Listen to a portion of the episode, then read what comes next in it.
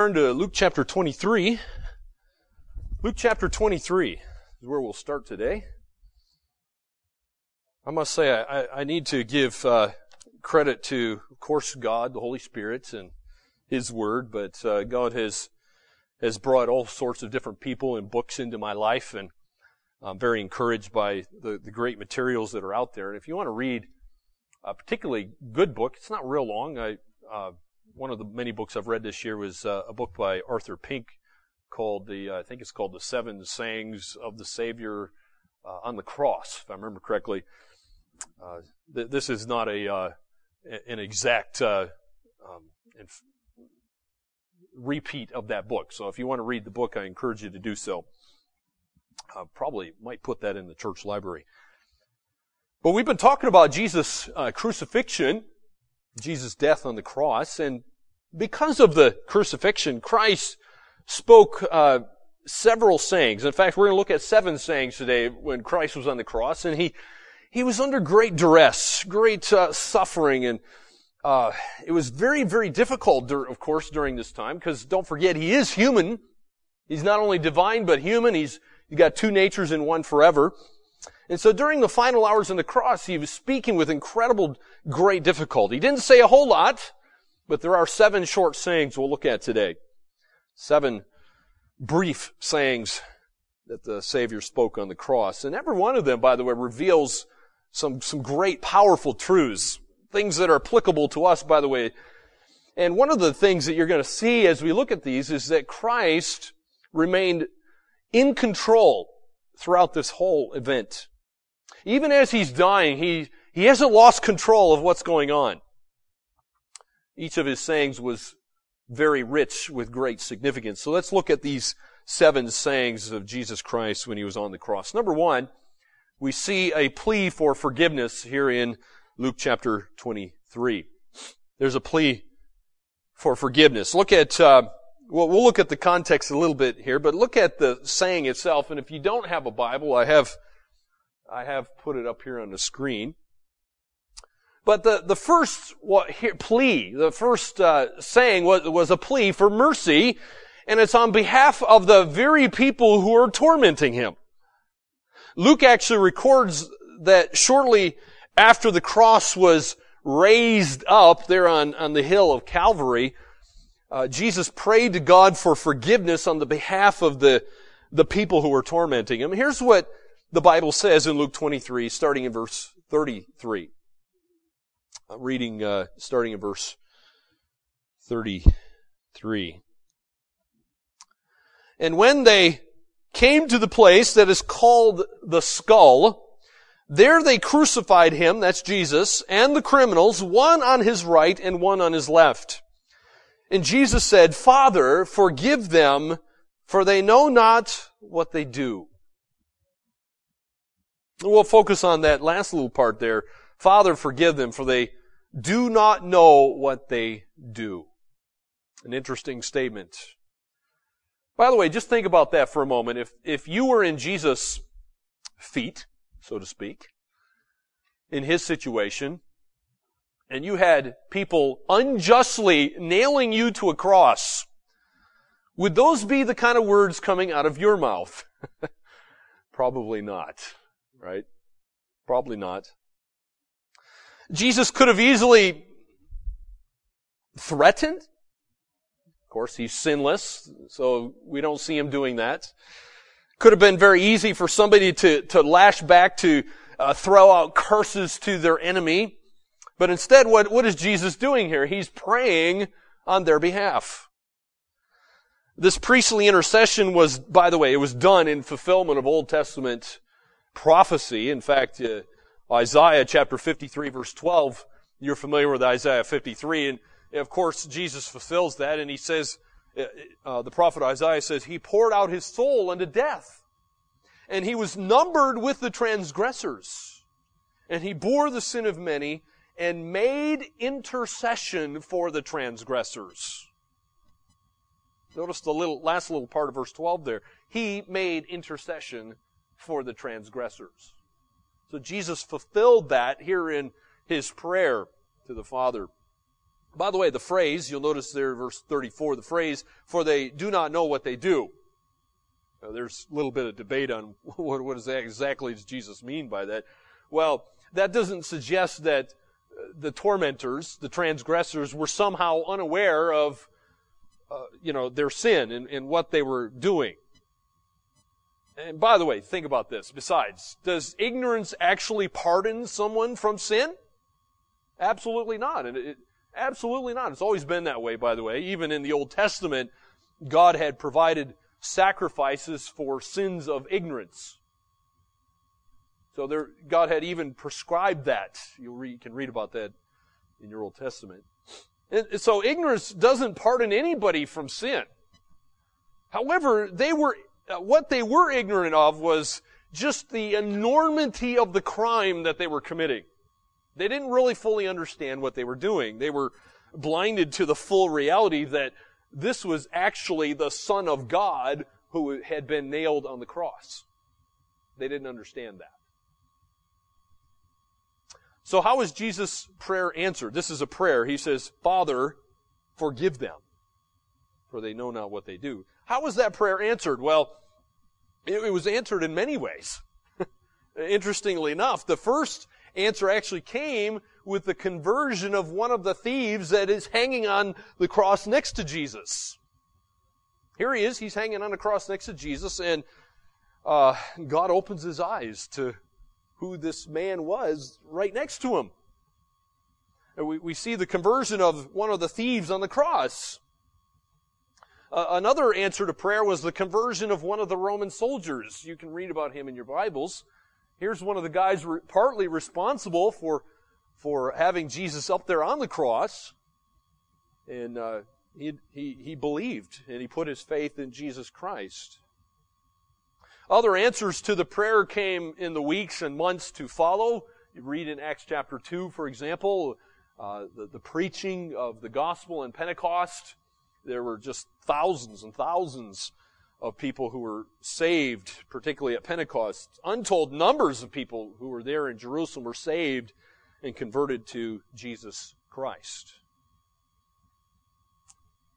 So it's important to understand that Jesus' plea for his killers forgiveness did it didn't guarantee unconditional forgiveness of everyone who was actually participating in the crucifixion. So he was interceding on the behalf of all those who would repent, all those who would turn from their sin to him. His prayer was that when they finally realized just the enormity of what they had done, and then they went and sought the Heavenly Father's forgiveness for their sin, that then uh, his prayer was in, in this sense that God the Father wouldn't hold that against them that his father would love them and forgive them. So you need to understand something about God's forgiveness. God's forgiveness is never granted to someone who remains in their unbelief, someone who refuses to forsake their sin and turn to God and believe in Jesus. Those people are not granted forgiveness. So, in that sense, divine forgiveness is conditional. If someone wants to remain in their sin, then they will go to hell. And so those who clung to their hatred of Jesus were not automatically just pardoned and forgiven from the crimes that they had committed. But those who, of course, repented, sought forgiveness, would, of course, find abundant mercy. And so, my friend, the forgiveness that Christ prayed for is something you need to understand. This is freely offered to all. The Bible is clear on that. All who come in faith will find forgiveness at the cross. So, in fact, what we see here is an, an e- uh, God is actually eager to forgive repentant sinners. The, the clear illustration of that in your Bible is the prodigal son. The prodigal son, of course, he goes off and wastes his inheritance, lives in debauchery and sin, and comes back, and the father's waiting for his son to return and loves him and, and just throws a like a big party for him. My son has returned, and he's he's all excited about this. It's a wonderful illustration of how our Father is longing for, for uh, sinners to, to come to him. That's the way he is. And so those who do that, then he promises to freely forgive. Number two, the second saying is also found in this context here. It's a promise of salvation. It's a promise of salvation. Look at verse 43. Uh, we, we, see, uh, here's what Jesus says in verse 43. He, he said to this man uh, who was on the cross next to him, he says, Truly I say to you, today you will be with me in paradise. That is a promise of salvation. So Christ's second saying from the cross here is showing just how generous forgiveness is bestowed even on the most unlikely of recipients. Just think about this in the context here for a moment. As the hours of agony were passing on the cross, one of the two thieves, by the way, both of them were mocking Jesus, but one of the two thieves who had mocked Christ earlier, here, here he is. Now he has this change of heart. He has this change of heart because in, in verse 42, he said, Jesus, remember me when you come into your kingdom. So here he's just moments before he's been mocking Jesus, and now he's had this change of heart and he recognizes and sees who Jesus really is. This is amazing because this man was wicked. He's wicked. This guy is a career criminal. He's devoted his life to, to stealing people's belongings, just making a wreck of people's lives and just making mayhem. But there came a point where this guy goes from taunting Jesus to shutting his mouth. And then the, the silence actually turns to repentance. And the, the heart of this thief was actually changed. God changed his heart. That's what conversion is. And so as he studies Jesus, he has, doesn't have a whole lot else to do. He's stuck on the cross. He can't get off. And so here he, is. He's studying Jesus. He's listening to Jesus' words. He sees his demeanor. And the thief began to see Jesus was who he actually claimed to be.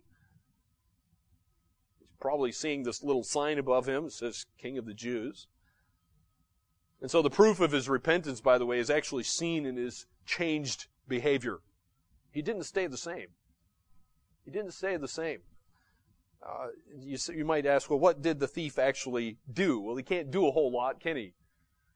Uh, he t- but he does turn to Jesus. He does confess Jesus as Lord. He confesses him as Lord. In fact, some Bible translations there in verse 42 actually have the word Lord. Lord, remember me when you come into your kingdom. And so that, that confession of Jesus as Lord and King was uh, just an example of how God had changed his heart. And so right after he says that in verse 42, we got verse 43 where Jesus responds to his changed heart and says, Assuredly I say to you, today you will be with me in paradise. The incident, by the way, is a great biblical illustration of the truth we, we often call justification by faith alone. One of the, the five solas of the Reformation was justification by faith alone. It's a very important doctrine because even even the Roman Catholics in their theological system believe in justification. They believe in faith. The problem is it's faith plus other stuff. It's not faith alone. And so this is a very important doctrine, and this is a great biblical illustration because think about this. What did this guy have time to do before he died? He had time to do nothing meritorious, nothing uh, of good works he was in no position to do anything meritoriously. He had no hope of ever earning Christ's favor. But what he did realize, though, he was, he, he, he's realizing, I am in a hopeless situation here. This thief goes to Christ and seeks mercy. And that's why he says, remember me. And what does Jesus do? Jesus gave assurance of complete forgiveness. He gives them assurance of eternal life. And, and it was something that he could rely on at that very moment because Jesus knows Jesus says, today, today you will be with me in paradise. So the event clearly proves that justification is by faith alone. And by justification, I mean that this is an, an act where God declares us to be righteous. It's, it, it isn't just wiping away our sin, but God gives us Christ's righteousness, imputed righteousness in, from Christ. And it comes by faith alone. So Jesus' words to this dying thief here conveyed to him a promise of full forgiveness. It's a wonderful assurance. Where, sadly, so many people don't have that full assurance that they are forgiven. And they go through life wondering, well, you know, if I die at this moment, what's going to happen to me? Well, he knew that every evil deed had been taken care of. He wasn't expecting, uh, or he wasn't expected to atone for his own sins. He wasn't expected to do sort of some, some sort of penance for his sins. He wasn't expected to perform any ritual. He couldn't do those things. He couldn't even get baptized, could he? Before he died. He wasn't consigned to purgatory. I mean, this was a bad guy. If anybody needed to go to purgatory, it was this guy, right? But notice Jesus doesn't believe in purgatory. Uh, there's no, like, kind of a halfway house between, uh, you know, b- before earth and, and heaven. No, he didn't go to purgatory. He went with Jesus to be with Jesus. So his forgiveness was full. His forgiveness was free and it was immediate because Jesus said, today you will be with me in paradise. Jesus didn't say a whole lot to him, but what else did Jesus need to say? I mean, that's all the guy needed to hear, right? He was, here he is. Imagine this. He, he's still hanging on the cross, suffering great torment, but the misery of his soul is gone. How comforting that would be.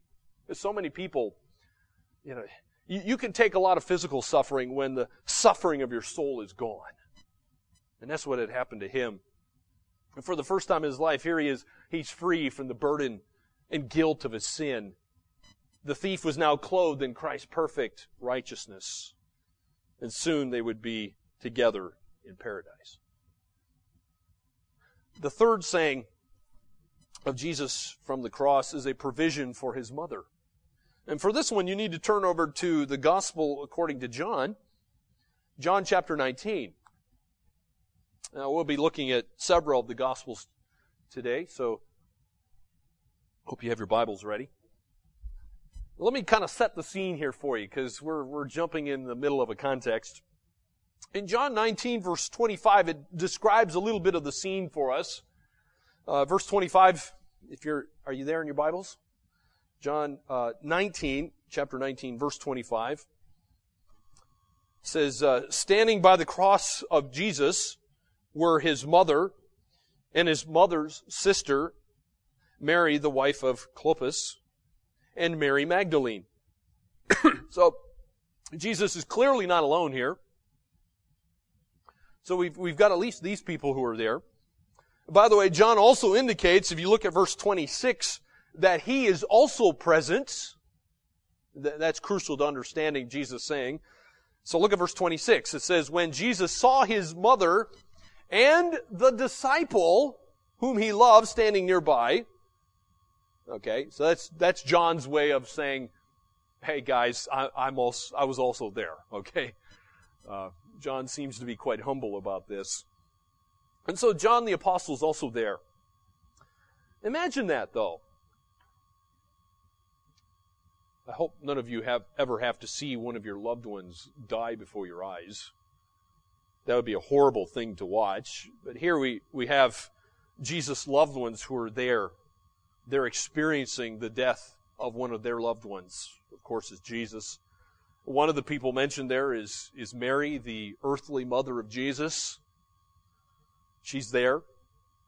think about that. Uh, I'm sure she still had a mother's heart, like any normal mother should have for her children. I mean, years before at, at, at Jesus' birth, it's interesting. Uh, you remember uh, Joseph and Mary had taken little baby Jesus to the temple and there was a prophet named Simeon who was there, and he actually says something about this situation we see here in the text. I'll put it up here on the screen because here's where uh, Luke chapter 2 says this, verse 34. Here's what Simeon said Behold, this child is destined for the fall and rising of many in Israel, and for a sign which will be spoken against. Yes, a sword will pierce through your own soul also, that the thoughts of many hearts may be revealed. Notice interesting words a sword. Simeon uses the word of a sword, not literally a sword, but figuratively, a sword would pierce Mary's heart. That sword that Simeon spoke of was taking place at this very moment as she had to watch her firstborn son die. By the way, Mary is not a virgin. She was when Jesus was born, but Mary also had other children, okay? And, and so Jesus, you understand, was, was her firstborn son. And, and as you see this, she is a, a, a model of courage. She's not, you know, I'm, of course she's emotional, but she's, she's, she's enduring. She's enduring. She, she must have known uh, the prophecies of the Old Testament and was probably very encouraged by the, the promises of God's word and knowing what Jesus was doing. And so Jesus, here he is, he's on the cross, he's enduring incredible suffering himself, and, and, and he looks down and sees his earthly mother grieving. He sees these other women grieving. He sees John, uh, he was probably grieving too. And so his, his third saying from the cross here is reflecting his love, particularly for his earthly mother. And the, here's what the text says in John 19, verse 26. When Jesus saw his mother and the disciple whom he loved standing nearby, he said to his mother, Woman, behold your son. And then he said to the disciple, Behold your mother. And from that hour the disciple took her to his own home. Now, you, you might be a little confused on what's going on there, so let me make sure we're all clear.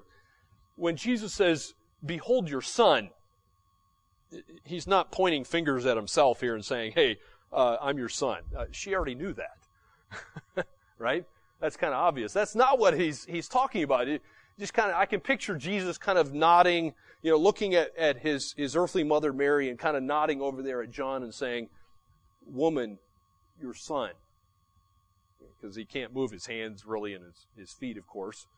So he's not referring to himself. He's referring probably to John here. And He's making a, a gracious provision for Mary. He was delegating to the Apostle John the, the responsibility to care for Mary in her old age. By the way, that was something that was expected in that culture. There was no government going to hand hand you out money. There was no, uh, you know, superannuation or some dole or uh, you know welfare system or, or you know they, they didn't have uh, mutual funds that they had invested in for their retirement. Or, there was none of that sort of stuff. Okay? And so this was a beautiful gesture on, on Jesus' part. It really says a lot about the personal nature of Jesus' love. Here he is. He's dying in anguish, in serious pain. And Jesus is just showing he's selfless. He's, he's turned aside here for a moment to care for the earthly needs of those who are standing there at the cross. Although he's, of course, occupied with the most important event in the history of redemption, he remembered to make provision for the needs of his earthly mother. Notice uh, there, there has been some controversy over how he addresses his earthly mother. Notice he, he calls her woman. By the way, nowhere in the Gospels does he, Jesus ever call his earthly mother mother. He doesn't say that. He always calls her woman. The expression, by the way, doesn't convey disrespect. He always honored his mother. He always obeyed that commandment that we see in the scriptures. But what he is doing, though, he's underscoring, he's highlighting this fact that he is much more to Mary than just a, a son. Much more. He was her savior. And in fact, when you read the scripture, Mary herself recognizes that Jesus was her Savior. And, and, I say that because there is a particular theological system in our world today that believes that Mary is, is sinless and, and is somehow a, a sinless co-redemptionist. if you will. I don't know what else you want to call that. And, and somehow you can pray to Jesus' earthly mother, and she's going to go and tell Jesus what to do. My friends, that's idolatry. That's heresy. That's false teaching. She was just as dependent upon Jesus' death and life as I am and you are. She was in need of divine grace because she too was a sinner. And she herself even recognized that. So let's be perfectly clear here. It's a form of idolatry when anyone bestows upon Jesus' earthly mother, Mary, any honor or, or title or some kind of a, uh, of an attribute that, that kind of gives her some kind of an equal or a co-equal status in, in this work of redemption. Uh, she is not equal with Jesus in any way. Jesus is clearly God. She is not. So, she is not deserving of, of some special veneration or special worship. And she is not to be one to be prayed to. Are we crystal clear on this? I hope we are. And so, uh, having said that, uh, Christ did love her. Christ clearly honored his mother as, as a mother. And so he fulfilled that fifth commandment. Okay? Christ didn't come to destroy the commandments. He came to fulfill the law. And it was important that he lived the perfect life which you and I could never live. And he did that in every way. So part of the responsibility here of honoring one's parents is it's, it's your duty, just as it was Christ's duty, to make sure that his earthly mother was cared for in, his, in her old age. And that's exactly what he's doing here. Making sure that she is loved and cared for, and that she would not be neglected. The fourth saying of Christ from the cross is a petition to God the Father. Uh, you'll find this one in Matthew 27. Turn over to Matthew 27. Please turn your Bibles Matthew 27. And it's uh, just one verse, one verse, verse 46. And this is Christ's fourth saying. I think it's probably the richest in mystery and, and in meaning. I certainly don't fully understand it. It's really hard to understand this one. But look what Matthew writes. Uh, we'll look at starting in Matthew 27, verse 45. Now from the sixth hour there was darkness over all the land until the ninth hour. So we got three hours. Three hours.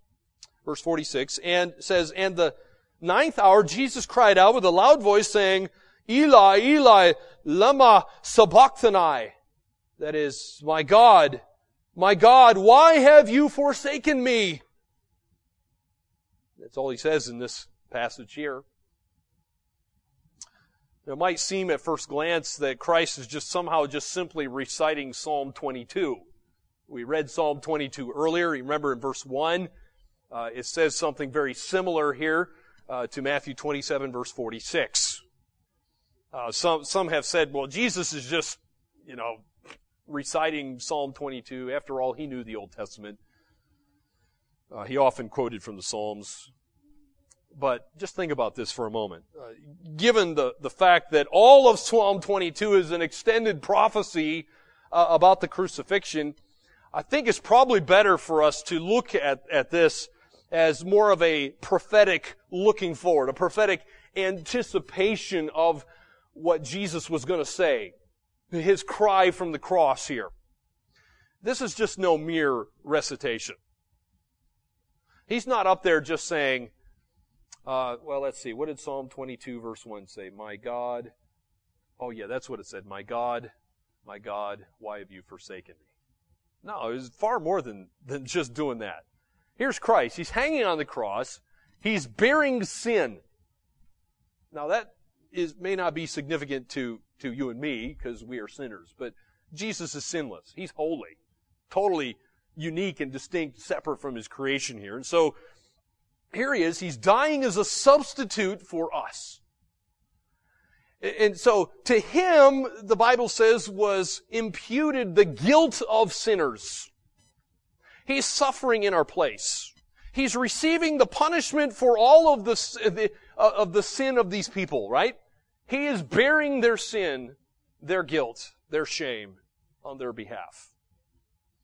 And the very essence, by the way, of that punishment was God's wrath against sinners. So when, when the Bible talks about Jesus being in the garden, bearing, you know, taking that cup, that's the cup of God's wrath, which you deserve.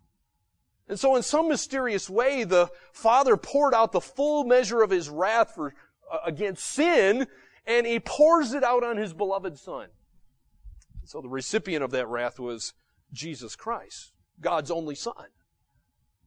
And here's what's happening on the cross, my friends. God was punishing His own Son, and He's punishing Him as if He was the one who committed all those sins. He, it's like all these people, wicked people like us, done all these wicked evil deeds, and, and it's, it's taking all of that, putting it on one person who is sinless, and he gets all the punishment that all these millions and billions of people deserve. And he did it so that he could forgive and treat all those redeemed ones as if they had lived Christ's perfect life of righteousness. You understand, my friend, Christ didn't just wash away your sin. The blood of Jesus Christ doesn't just wash away sin. It does that, yes. But you also receive Christ's righteousness. So when God the Father looks at you, He doesn't just see a clean, empty nothingness. He sees Christ in you. So scripture teaches this explicitly, by the way, and several times. I'll just give you one example here on the screen. It says 2 Corinthians 5.21. He, that's God the Father, made him who knew no sin to be sin for us, that we might become the righteousness of God in him. That is awesome. And so is God's own sense of justice that Christ satisfied on the cross. That's what propitiation is. So when you read 1 John 2, please understand that. Jesus is your wrath absorber. He's receiving what you deserve. Jesus didn't deserve that. You do. So the shedding of his blood was a sin offering that was rendered to God the Father. His death was not a ransom paid to Satan. Now I've heard false teachers say that. No, it wasn't paid to Satan. Satan has no right to receive any ransom here. No, this, this ransom was paid to God the Father. Satan has no right to claim any ransom from God for sinners. He's just a created being, like the other angels. So the ransom price was paid to God the Father. So Christ, here he is. He's dying in our place. He's there in our stead. He's our substitute. He's receiving the same wrath that we deserve as sinners. And so it was a punishment that was, as far as I understand, it was so severe that you think about this. No mortal human being could spend all of, all of eternity in hell in the, in the lake of fire and possibly atone for their own sin. And that's why when, when you go to the lake of fire, when you go to hell, you're, you're not getting out. You cannot get out. It's for all of eternity. And so, those who think that they're good enough to get to heaven on their own will spend eternity paying, receiving the penalty for their sin. And they'll never get out. But the beautiful thing is that Christ has the power and the ability to absorb that for you. So you don't have to. And so the fact that Christ made this cry, by the way, the Bible says, with a loud voice. Did you see that in your text? with a loud voice. this means something to him here. He's not just reciting from scripture. This hurts. His father is, is, is, in a sense, distant from him, is separated from him, but his father is also getting him, giving him his wrath. And so that hurt Jesus. This was a cry from Jesus' soul. Let's move on to number five. The fifth saying was a plea for relief. It's a plea for relief. Turn to John chapter 19. John chapter 19. Look at verse 28.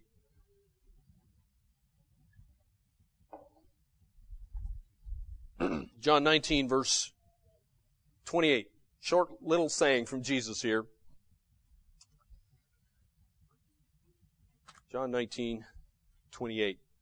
After this, Jesus, knowing that all was now finished, said, to fulfill the scripture, I thirst. I thirst.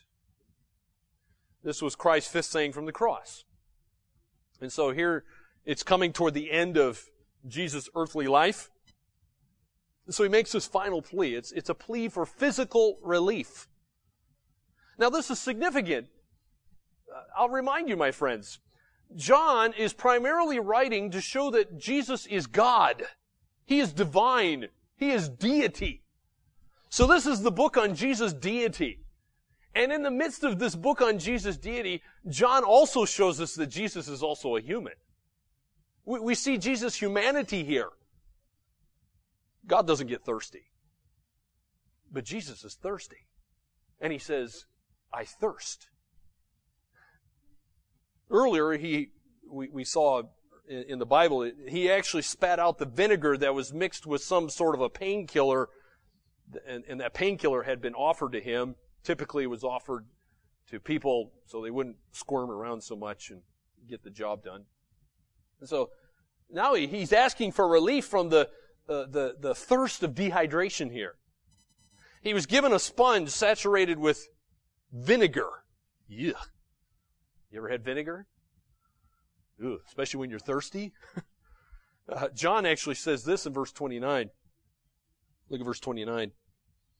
He says a jar full of sour wine. This is vinegar. Sour wine stood there. So they put a sponge full of the sour wine on a hyssop branch and held it to his mouth. You know, they have to do this because Jesus can't reach for it and he can't do it himself. And so in his thirst, we see the true humanity of Jesus Christ. We, we see in the book of John two natures in one person. So although he was God incarnate in his physical body, he's experiencing human limitations just like you do. You get thirsty, don't you? Of course you do. You get thirsty, you get hungry. Well, so did Jesus. And so he suffered bodily to an, an to an extent few have ever suffered. One of the reasons for that here is, is he's fulfilling scripture. Did you notice that? We, re, we read that in verse 28. It was to fulfill the scripture. And by the way, if you look at Psalm 69, Psalm 69 says this, They also gave me gall for my food, and for my thirst they gave me vinegar to drink. So Jesus is fulfilling Psalm 69 as as he does this here. Let's move on. Number six, the sixth saying of Jesus from the cross is a proclamation of victory. Look at verse 30. Verse 30, uh, John's account of the crucifixion says this. Uh, when Jesus had received the sour wine, he said, It is finished. He bowed his head and gave up his spirit. Now, in the Greek text, it's one word. Uh, the saying of Jesus from the cross here is just a single word in the Greek text, uh, uh, tetelestai, or something like that is how you'd say it. Uh, this is a triumphant cry. It's a triumphant cry. So when Jesus says it's finished, this, this is full of rich meaning. He, he didn't mean just merely that his earthly life was over. this is far more important than that. He meant that the work of the Father that had been given to him, the Father's will, was now complete. And so as he hung there as a, as, as a victim, some might think, he's celebrating the greatest triumph in the history of the universe. Christ's atoning work was finished. What had he done? Well, the redemption for sinners was complete. He had made the ransom to his Father, and he was triumphant. So Christ had fulfilled on behalf of sinners like you and me, what, which we could never, we could never do for ourselves. Everything that the law of God required was fulfilled in Jesus. Full atonement had been made. I, I love that song that we, we sometimes sing. Maybe we'll sing it next week. Full atonement. Full atonement was made. Everything that the, the law had foreshadowed as it pointed to Christ, had been accomplished in Christ. God's justice was satisfied. The ransom for sin was paid in full. The wages of sin were settled forever. Jesus died and rose again, conquering the wages of sin, which is death. So all that remained then next was for Jesus to just die and to rise again. Notice in the text it says that he bowed his head and gave up his spirit. He gave it up. Willingly gave it up. And that's why nothing can be added to the work of Jesus Christ for salvation. Nothing. Not your good works. No one else's good works. Not anyone's prayers. Nothing. And so no religious ritual can accomplish even a, a, small part of your salvation. No human work is needed to, to add to Jesus' work for you. It's not going to help one bit. No human work could ever improve on Jesus' atonement. It's not possible because Jesus paid in full. It's already done. And so the merit of Christ alone is sufficient for our full salvation, my friends. Now, but this is, this is repeated over and over in scripture. I'll, I'll just give you one example. Uh, just you can see that Christ's atoning work is done. There's nothing that you can do. Ephesians 2 verse 8, you know this. It says, For by grace you have been saved through faith. Not, not of yourselves. It is the gift of God, not of works, lest any man should boast. Well, last of all, quickly, we see the seventh saying of Jesus Christ from the cross is a prayer of consummation. Uh, turn over to Luke chapter 23 for this one. Luke chapter 23. This is the last thing we see in Scripture before Jesus' death. Luke 23, verse 46. So Christ's final saying from the cross was a prayer of submission. Here's what Luke records of Jesus' last words. Luke 23, verse 46 says this Then Jesus, calling out with a loud voice, said, Father, into your hands I commit my spirit. And having said this, he breathed his last. My friends, do you realize that Christ died a death that nobody else has ever died? In one sense, you understand Jesus was murdered by wicked men. And they are, by the way, they are fully responsible for what they did. Fully responsible for what they did. But in another sense, the scripture says it was God the Father who sent Jesus to the cross. That's what Isaiah 53 says. It, it pleased the Father to crush His Son. And, and yet, in another sense, nobody actually took Jesus' life because you, you can't kill God. He's the one who is willingly giving his life up for these people whom he loves. Willingly, he did that. And so when he finally expired on the cross here, it was not with a struggle.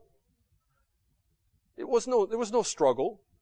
He's not displaying any sort of a death throe you might see in some movie these days. No, none of that. His final passage into, into death was something that was deliberate. It was a deliberate act on his, his part. He's in sovereign control of what is going on here. He was in control of all that was happening. In fact, here's, uh, again, look at the text, John 19:30. John 19:30 says this. Uh, oh, sorry, I, we, we, I moved on to a different text. Anyway, I'll remind you, John 19:30 says this: that he bowed his head and gave up his spirit. He just submits to death, submits to his Father's will. He does it quietly. He does it submissively. He simply yields up his life. My friend, for most people that day, it probably seemed like a great tragedy. For Pilate, it probably seemed like a tragedy because he believed Jesus was innocent for, for many of the, the Jews that were there, it probably seemed like a tragedy. For Jesus' disciples, it certainly seemed like a tragedy. Even for those, those people who were walking on the road to Emmaus. Remember, uh, after the, Jesus comes and he, and he meets them, they thought it was a tragedy that Jesus of Nazareth had died. Most people had thought this was a supreme tragedy. But in reality, what was it? It was, it was the greatest moment in history. And Christ would make that fact crystal clear when just three days later he would burst out of that tomb. His body left those grave clothes behind. He conquered death. He conquered sin. He conquered Satan once and for all. Because you can't hold Jesus there. He had a purpose to fulfill. He had come to save his people from their sins, Matthew 121 says. He came to make the ransom. He came to pay the penalty. And he did it. But he needed to live to conquer death. And he did that through his resurrection. Which, by the way, also shows us a wonderful truth that in Jesus' resurrection shows that God the Father's wrath and justice was satisfied in his Son's atonement. So, my friend, you and I, we no longer need to fear death. We need to no longer to be, need to be ashamed to experience the guilt because Jesus did that for you. And so we as, if you're a believer today, we, we must trust in Christ and His finished work. He said it was finished. Do you believe that? My friend, you must believe that. It makes all the difference in the world. And so, come what may into your life, life can fall apart. But there is one who remains the same yesterday, today, and forever. And Hebrews says that's Jesus. and so it's very easy to get a noisy soul when we look around us. We see our lives are not what we want them to be. Certainly not all the time. But my friend, Jesus doesn't change. Jesus has accomplished what you could never do on your own. Never. So, even as believers, unbelievers must, of course, put their faith in Jesus Christ alone. It's not, it, it, you, and you can't take Jesus plus your works. It's Jesus alone. So we as believers, it's the same, my friends. We must continually believe and put our faith and trust in, in Jesus alone. Because not only did he conquer the penalty of your sin, he conquered the power of your sin, and you must rely upon him to deal with the presence of sin in your life too. And that will happen when you're glorified, when you see him as he is. My friends, may God open your eyes, your spiritual eyes, to see Jesus and his work for you.